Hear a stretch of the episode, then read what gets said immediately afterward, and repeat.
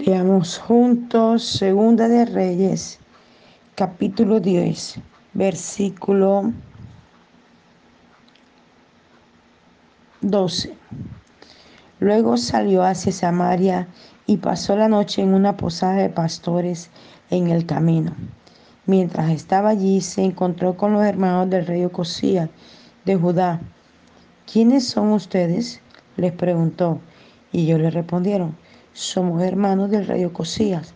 Vamos a Samaria a visitar a los hijos del rey Acab y de la reina madre Jezabel.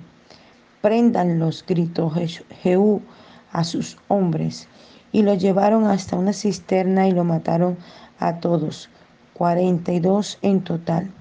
Al salir de la posada se encontró con Jonadad, hijo de Recat, que venía a encontrarse con él. Después de saludarle, Jehú le dijo, ¿eres leal a mí como lo soy a ti? Sí, respondió Jonadad. Dame tu mano entonces, le dijo. Jehú y lo ayudó a subir al carro real.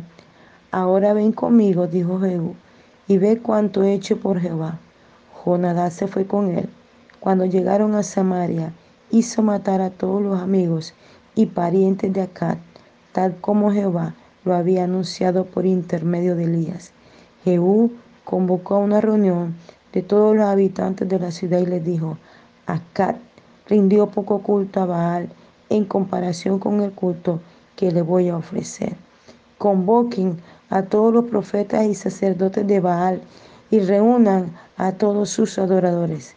Asegúrense de que no falte ninguno, porque nosotros los adoradores de Baal vamos a hacer una gran celebración en su honor. Cualquiera de los adoradores que no venga morirá. Pero el plan de Jehú era exterminarlos. Envió mensajeros por todo Israel, convocando a todos los que adoraban a Baal. Ni uno solo faltó, y llenaron el templo de Baal de un extremo al otro. Había dado órdenes especiales al encargado del vestuario. Quiero que los adoradores de Baal vistan una túnica especial. Entonces Jehú y Jonadá, hijo de Recat, entraron en el templo para hablar al pueblo. Procuren que solamente haya adoradores de Baal entre los presentes, que no haya ninguno de los que adoran a Jehová. Cuando los sacerdotes de Baal comenzaron a ofrecer sacrificios y holocausto, Jehú rodeó el edificio con ochenta de sus hombres y les dijo, si dejan escapar a alguno, lo pagarán con sus vidas.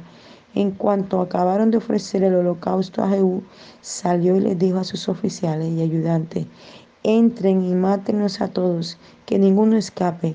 Y los mataron a todos y sacaron los cuerpos del templo. Luego los hombres de Jehú entraron en el templo y arrancaron el altar que se usaba para adorar a Baal y lo quemaron. Luego derribaron el templo y quemaron y lo convirtieron en letrina pública, letrina que existe todavía.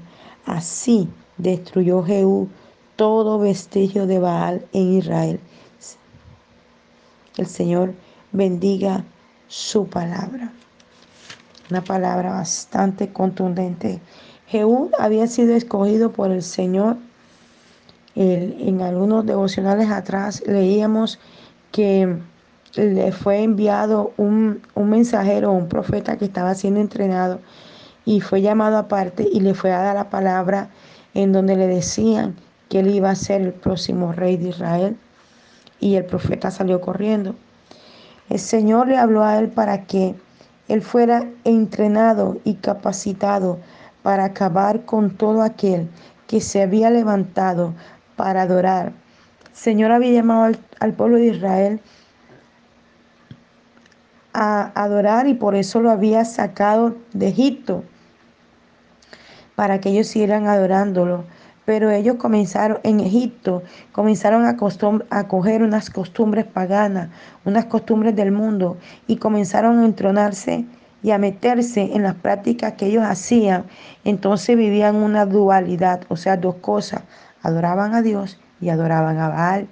Y la Biblia dice que o eres frío o eres caliente, pero los tibios los va a vomitar. Esto está en en Apocalipsis, ¿verdad?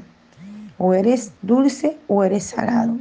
Pero de dos fuentes, de una fuente no pueden salir dos cosas. Por eso yo le digo a la gente lo que la escritura dice. Te mantienes caliente caminando en el Señor aunque hayan pruebas, dificultad, adversidad.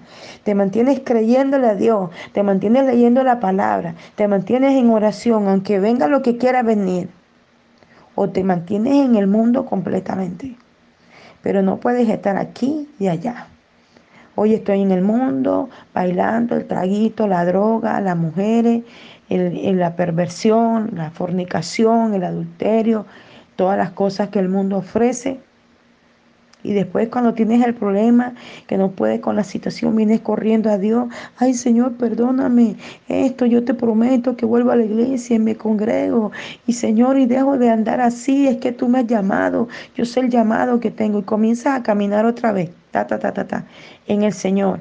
Y luego cuando ya todo se soluciona y toda la adversidad se fue y comienza Dios a prosperarte, otra vez, pacatán. Dice la Biblia, vuelve el perro a su vómito y la puerca lavada a su cieno. Mira cómo la Biblia nos compara el perro al vómito, o sea, a lo que, y es increíble, uno ve los animales a veces que vomitan, regurgitan y se comen el vómito. ¿Por qué? Porque compara Dios al hombre con este tipo de, de animales. Porque usted le da una puerquita, yo, yo vi una puerquita más linda en un pueblo en donde fui a predicar, la tenían en un cuadrito chiquito y la mantenían limpiecita, la lavaban, la bañaban y quedaba rosadita. Y ellos después cogían rabia porque yo le lavaban el piso y todo eso lo mantenían limpiecito. Pero la chonchita se escapaba y se revolcaba con el agua que habían usado para bañarla, que quedaba en la arena, se revolcaba y se llenaba toda de tierra. Entonces el muchacho que la tenía cogía rabia con la chonchita. Pero es que ellos, esto es su medio, esto es su forma, eso es lo que ellos, eso es su ambiente, es lo que ellos viven. ¿ya? Entonces, vuelven a qué? A la porquería, a la suciedad. Por eso Dios compara al hombre así, el hombre que no se determina. Hay un texto bíblico que dice, determinarás una cosa y así se hará. Si te determinas a caminar con el Señor, camina con el Señor. Así sea aquí, pase lo que pase. Determínate a vivir para el Señor. Pero si no, vive para el mundo, pero no vivas en las dos aguas, porque los tibios Dios los va a vomitar. Y no sea que llegue el momento en que el Señor determine llevarte de esta tierra y te encuentre tibio. Y si estás tibio, ¿para dónde vas? Miren lo que este hombre hizo. Este hombre se determinó a obedecer la orden que Dios dio. Y lo que Dios dijo fue, exterminen todo lo que tenga que ver con Acab. Acab era el marido de Jezabel. Y Acab le permitió muchas cosas a Jezabel. Jezabel perseguía a los profetas de Dios. Y le juró a Elías que lo iba a matar a tal grado que Elías mata a los 450 profetas de Baal y luego ya lo coge y lo amedranta, lo amedranta, lo amedranta, lo amedranta, hasta que lo hace huir y meterse en una cueva. ¿Cómo es posible que el enemigo pueda amedrantarnos con una enfermedad, con una, falta de dinero, con, con una situación con alguien, con lo que sea que esté viviendo? Y no sé cuál es el problema, pero el enemigo no nos puede amedrantar. Ayer testificaba la pastora Janet Veloz de, la plataforma Antorcha Encendida. El día anterior yo la había invitado a predicar en, el programa nuestro de Tardes de Reflexión y ella me decía, es que tengo COVID, me siento mal. Y me dijo que toda su familia tenía COVID. Y, y le dije, pastora, si te sientes mal, me avisa para yo continuar. Me dijo, no, yo lo voy a hacer. Y dio una enseñanza hermosísima. Y luego ministramos. Y ayer ella testificaba que todo malestar se fue. Su hija se, en, en su país, en República Dominicana, hacen varias pruebas y en todas las pruebas salió negativa. El bebé tampoco tenía nada y ella tampoco tenía nada para la gloria y exaltación de nuestro Dios y Rey. Aunque ella se sentía mal, se dispuso a obedecer lo que Dios le dijo que hiciera y lo que Dios le había dicho era que enseñara en tardes de reflexión. Y ella obedeció a pesar de lo mal que se sentía, lo hizo y obtuvo la victoria de la salud sobre su familia. Entonces este hombre dice, ¿verdad? En este capítulo dice, luego salió hacia Samaria y pasó la noche en una posada, en una posada de pastores en el camino. Mientras estaba allí se encontró con los hermanos del rey Ocosías de Judá. Los hermanos del rey Ocosías habían venido a visitar a Jezabel y Acab. Lo que ellos no sabían es que Dios había dado una orden sobre Jehú que matara a todos los que tuvieran que ver con estos dos personajes. Y ellos le hablan a, a, Jehú sin saber lo que, la orden que ya Dios había dado. Y entonces él dice, mientras estaba allí se encontró con los hermanos del rey Ocosías de Judá. ¿Quiénes son ustedes? le preguntó. Ellos respondieron, somos hermanos del rey Ocosías, vamos a Samaria a visitar a los hijos del rey Acad y de la reina madre Jezabel.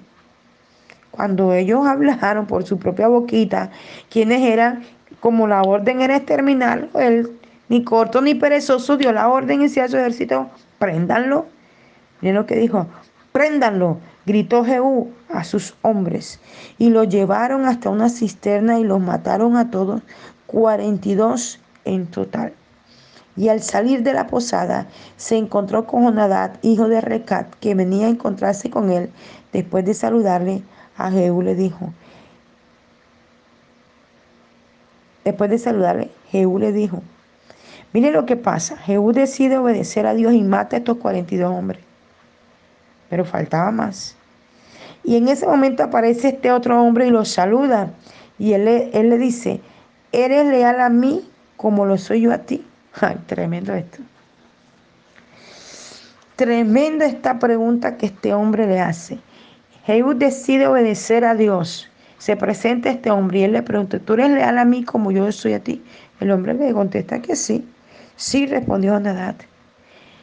¿Eres tú tan leal a Dios o somos tan leal a Dios como Dios es leal a nosotros? que se esmera Dios todos los días de nuestra vida estar allí constante y continuamente ayudándonos, sosteniéndonos, levantándonos, proveyéndonos, dándonos todo.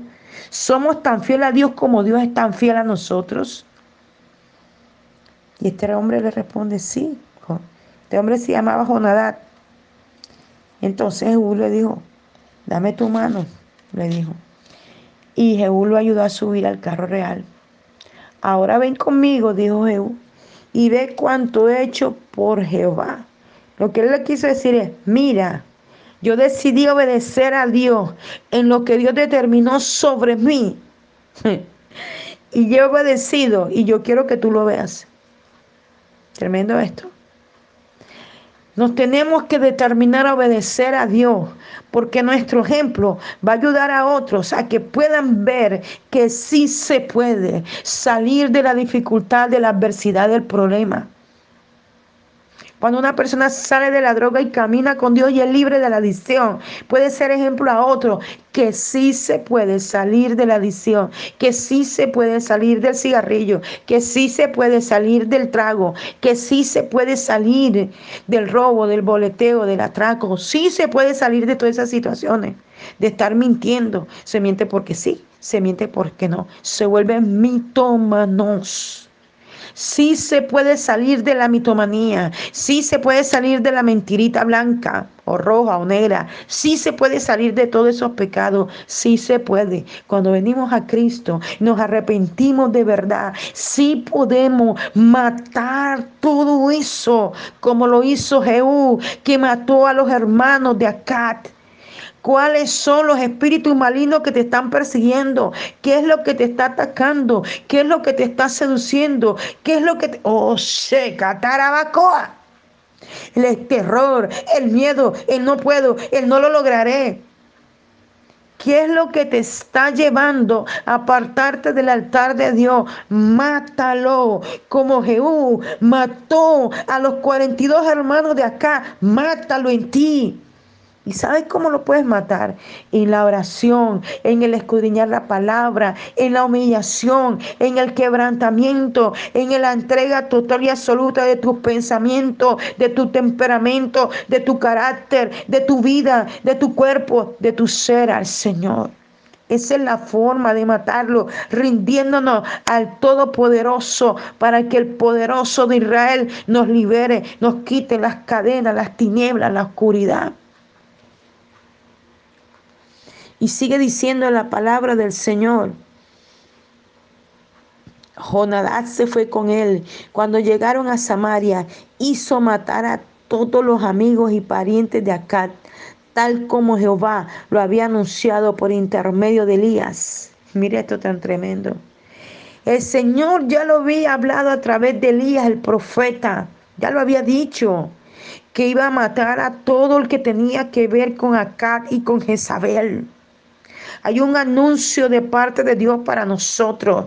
El que quiera ser bendecido, el que quiera obtener lo que el reino está ofreciendo, tiene que caminar correctamente, tiene que caminar conforme a la escritura, tiene que caminar. Oh, Seba, que.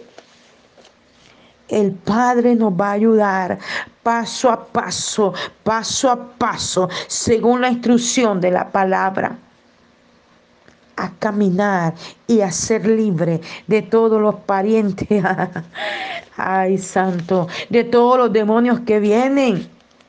Mira, si, yo siempre les he dicho y lo escuché de otra persona y lo aprendí de ella. Cuando tú estés en casa arreglándote para ir para el servicio y llega el vecino, la amiga, el familiar, ay, que vine a visitarte, a tomarme el almuercito contigo, aquí te trajo un detallito, vamos a tomarnos un café, invítalo a la iglesia. No permita que el enemigo use una situación, un familiar, para detenerte de la bendición que tú tienes. Determínate que cuando tienes que hacer algo para Dios es para Dios. Que la gente aprenda tu tiempo de oración, tu tiempo de búsqueda. Aquí en mi casa yo le enseño a mi hija, cuando yo estoy ministrando, no me distraigas, no me hables, no me digas nada. Si alguien viene a tocar la puerta, dígale que estoy ocupada. Y la gente aquí lo ha aprendido. Cuando yo estoy orando por alguien, no se me interrumpe, porque estoy en la presencia de Dios. Cuando estoy orando, no se me interrumpe, porque estoy en la presencia de Dios, porque primero es mi Dios y después lo demás. Porque si yo no busco la presencia de Dios, porque si yo no estoy en el altar de Dios, porque si no estoy humillada y quebrantada, porque si no estoy reconociendo mi pecado y sacando todos los enemigos de Dios que están en mí, yo no voy a crecer, no voy a obtener el poder de Dios, no voy a tener la revelación, entonces no voy a poder orar por ti ni por nadie. Y yo se lo he dicho a mi hija y mi hija lo sabe. Y muchas veces he estado en, el Zoom con mi autoridad espiritual recibiendo y han tocado la puerta y yo estoy sentada en la mesa y mi hija sabe y ella abre la puerta y le dice, mira dónde está. No atiende a nadie. Y la gente me está viendo en la mesa con mis manos levantadas adorando y yo no vuelto a mirar a nadie. La gente lo sabe. Yo no atiendo a nadie. Primero es mi Dios. Porque si yo no atiendo a mi Dios primero no tendré nada que darle a nadie. Porque lo que tengo no es mío, es del Señor. Y sigue diciendo la palabra de Dios. Acat, Jehú convocó a una reunión de todos los habitantes de la ciudad y les dijo, Acat rindió poco culto a Baal en comparación con el culto que le voy a ofrecer. Convoquen a todos los profetas y sacerdotes de Baal y reúnan a todos sus adoradores. Asegúrense de que no falte ninguno, porque nosotros los adoradores de Baal vamos a hacer una gran celebración en su honor. Cualquiera de los adoradores que no venga morirá. Pero el plan de Jehú era exterminarlos. Jehú los puso en una emboscada a todos aquellos que adoraban a Baal. La mayor emboscada que tú le puedes poner a todos esos demonios que te persiguen, que te molestan, que te perturban, es tirarte al altar, es meterte de cabeza allí con Dios, es estar leyendo la escritura. La mejor emboscada que tú le puedes poner al diablo es la palabra y con el arma de guerra de su palabra derribarlo, destruirlo, como lo hizo Jehú. Él le puso una emboscada Dijo, pero el plan de Jehú era exterminarlo. Envió mensajeros por todo Israel convocando a todos los que adoraban a Baal. Ni uno solo faltó y llenaron el templo de Baal de un extremo al otro. Había dado órdenes especiales al encargado del vestuario. Mira esto tan tremendo había dado orden especial al encargado del vestuario. Quiero que los adoradores de Baal vistan una túnica especial. Entonces Jehú y Jonadad, hijo de Recat, entraron en el templo para hablar al pueblo. Tremendo esto. Entraron al pueblo al templo por hablar al pueblo, a todo aquel pueblo que adoraba a Satanás. Ellos entraron con autoridad, no le tuvieron miedo. Ellos le crearon una emboscada y ellos llegaron derechito. Si tú llegas a la presencia de Dios y tú allí muestras todo lo que está en tu corazón, en tu alma, en tu ser, en tu espíritu, todo eso que ha estado dentro de ti por días, por años, por meses y que está impidiendo que tú tengas una comunión, una relación, una verdadera entrega alaba Padre. Preséntalo en el altar de Dios y dile, papá, aquí están todos tus enemigos que moran en mí. Sácalo, mátalo, échalo fuera, aleluya. Sigue diciendo la palabra del Señor. Entonces Jonadá, hijo de Recat, entraron en el templo para hablar al pueblo. Procuren que solamente hayan adoradores de Baal entre los presentes que no haya ninguno de los que adoran a Jehová. Cuando los sacerdotes de Baal comenzaron a ofrecer sacrificio y holocausto, Jehú rodeó el edificio con ochenta de sus hombres y les dijo, si dejan escapar a alguno, lo pagarán con sus vidas. Tremendo esto. En cuanto acabaron de ofrecer el holocausto, Jehú salió y les dijo a sus oficiales y ayudantes, entren y mátenlos a todos, que ninguno escape. Oh Santo, la gloria, el poder, la unción, la manifestación del Rey, que tú permitas que entre a tu vida, va a matar todo lo que está en ti, que hay en ti incredulidad, que hay duda, que hay placeres de la carne, que hay borrachera, no sé qué es lo que te está persiguiendo a ti o a tu familia. Esta, oh, boró, boró, seca, tarabacoa. Es hora de que la emboscada en la presencia de Dios haga que se maten, que se destruyan, que se desarraiguen, que mueran toda la inmundicia, la maldad, la iniquidad, el pecado que impide que Dios pueda glorificarse en ti y en mí. Aleluya. Hay que matarlo, hay que rodearlo con la palabra, hay que sacarlo fuera para cambiar nuestras vestiduras. Mira que él decía que él quería que los sacerdotes de Baal tuvieran una vestidura especial, que los identificara. ¿Qué vestidura nos está identificando? ¿Qué vestidura está hablando de nosotros que somos hijos de Dios? ¿Qué está indicando que tú eres la luz de Cristo? Aleluya. Nuestras vestiduras son diferentes. La ropa física no nos hace santo. En estos días un hombre quería hacerme caer. Yo me reía porque el hombre decía, es que estaba borracho y decía, es que yo fui a una iglesia, yo fui a una iglesia y vi al pastor con tenis y con jean. ¿Quién dijo? Yo dije, ¿sabes qué, varón? Tú no tienes ninguna autoridad para juzgar a nadie porque tú estás borracho el que no tiene altar, el que no tiene comunión, el que no tiene relación, el que no tiene búsqueda, no tiene autoridad para juzgar al pueblo de Dios. Al pueblo de Dios lo juzga Dios, al pueblo de Dios lo juzga el mismo pueblo de Dios que vive en santidad y en pureza pero no lo juzga el mundo, no lo juzga el diablo. No, no, no, no, no, no, no. A Dios no juzga a nosotros. Dios nos juzga a nosotros. Él es el que viene y nos redarguye de pecado, juicio y justicia porque para eso fue dejado el Espíritu Santo de Dios. Y yo le dije, la santidad no está en la ropa. Nos tenemos que vestir de Cristo. Esa es la vestidura que debemos tener. Cuando tenemos la vestidura de Cristo, esa vestidura nos redarguye y nos muestra y nos enseña, mira, la manera como te estás vistiendo, lo que te estás colocando, no le agrada a Dios. Mira, aquí ha llegado gente a la iglesia y yo no hablo de ropa aquí.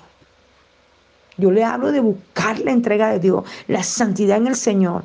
Y ellos solitos se han ido despojando. Y ellos solitos han ido cambiando su manera de vestir. Yo a nadie le he dicho nada. Aquí hay mujeres que han venido con chores corticos, con vestidos corticos. Yo no les digo nada de eso. Y el mismo Espíritu Santo es el que va poniendo el sentir, el querer, el hacer. Porque yo no le voy a hacer que se convierta el vestido. Voy a hablarle la palabra para que se convierta el alma y el corazón. Aleluya. Porque la transformación, renovación y cambio lo hace el Espíritu de Dios. Mi deber es predicarle de Cristo. Porque es que muchas veces le predicamos a los vestidos, a los adornos, a los que se colocan externamente. Eso se va a acabar. Es más, cuando la persona se muera, nada de eso se va a llevar. Entonces tenemos que hablarles al corazón, al alma, predicarle del Señor, aleluya. Y a veces nos enfrascamos en estar señalando el hermanito, hay que mirar el pantalón, hay que mirar el vestido, hay que mirar la falda, hay que mirar la blusa. ¿Y qué somos nosotros? ¿Qué ejemplo estamos dando nosotros? Entonces tenemos que arrepentirnos y sacar todo eso que está en nuestra alma, que está en nuestro espíritu, que está en nuestro ser, apartarnos de lo que no agrada al Señor. Matar, como Jesús mató a toda esa gente, matar todo lo que está en nosotros, sacarlo de nosotros, de nuestro corazón pensante, que son nuestros pensamientos, sacar todo lo que está ahí guardado, lo que traemos de generación en generación, sacarlo que nuestro ADN se ha cambiado y transformado por el ADN de Cristo. Aleluya. Se han cambiado nuestros pensamientos, nuestras actitudes y nuestras palabras. Oh Padre, te damos gracias esta mañana por esta palabra exhortativa que nos has dado, Señor amado. Que el poder de tu sangre esté en nosotros y nos ayude a ser transformados, renovados y cambiados, Señor, en tu nombre por el poder de tu palabra. Les habló Janet Rentería pastor y profeta, mensajero de la cruz de Cristo, Barranquilla, Colombia. Un abrazo fuerte. Que el Espíritu de Dios te redarguya como lo ha hecho conmigo. En el nombre de Jesús. Amén y amén.